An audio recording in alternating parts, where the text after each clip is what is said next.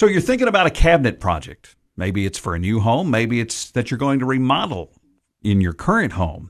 Betty Lopez from J&B Countertops is here. The way your family functions, does that affect the cabinet choices that you're going to make? That definitely will affect the cabinet choice that you will make. Um, especially, you know, a cabinet style. If you have kids, smaller kids running around, little kids love to put their fingers and hands on all cabinets and you know especially if they're going to grab a snack or something you want to have a cabinet style that's going to be easy for you to clean um, and maintain over the years I also think about kids and that uh, they are famous for wanting to go through and open and slam the door. So you're going to want something that's durable, especially if you've got smaller kids. Yes, yes, exactly. Um, we a lot of the cabinets that we have and recommend will always have the soft close doors and drawers as a feature. Just that way, you're not having to have every cabinet somebody every time somebody's in the kitchen, you know, slamming the doors or slamming the drawers for you.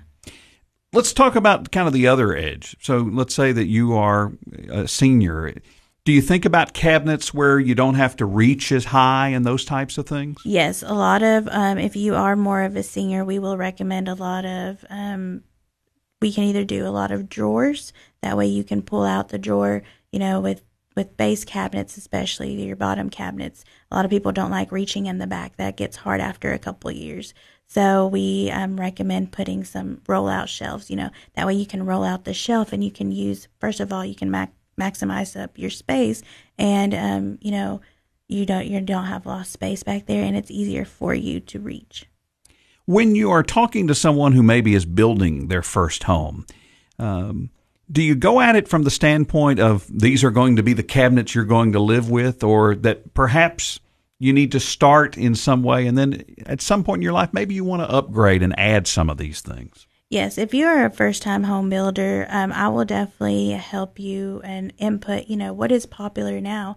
Is this your forever home or is this going to be a home that you think of selling in three to four years? You know, because if you're going to resell it and you want a good resale value on it, you know, the kitchen and bathroom is, is a pretty important part in selling a home. So we want something that you're going to love and it'll be useful for you, but also something that you will value. And the next uh, customer that comes in or the next um, homeowner, you know, they will be happy with the product that is in there. The last thing you want to do if it's not going to be your forever home is to invest in things you're not going to get return on. Correct. Yes, that is, and and sometimes you can um, go over budget if you start adding um, a lot of details. So that is one of the big talks we have. You know, when you first come in as a customer, you know, um, what kind of project is this is. Is this it's my forever home and I want to do everything in it, or this is my first investment I'm doing and I think I'm going to sell it in a couple of years. And I will definitely guide you in, in a way that, you know, you get your money back.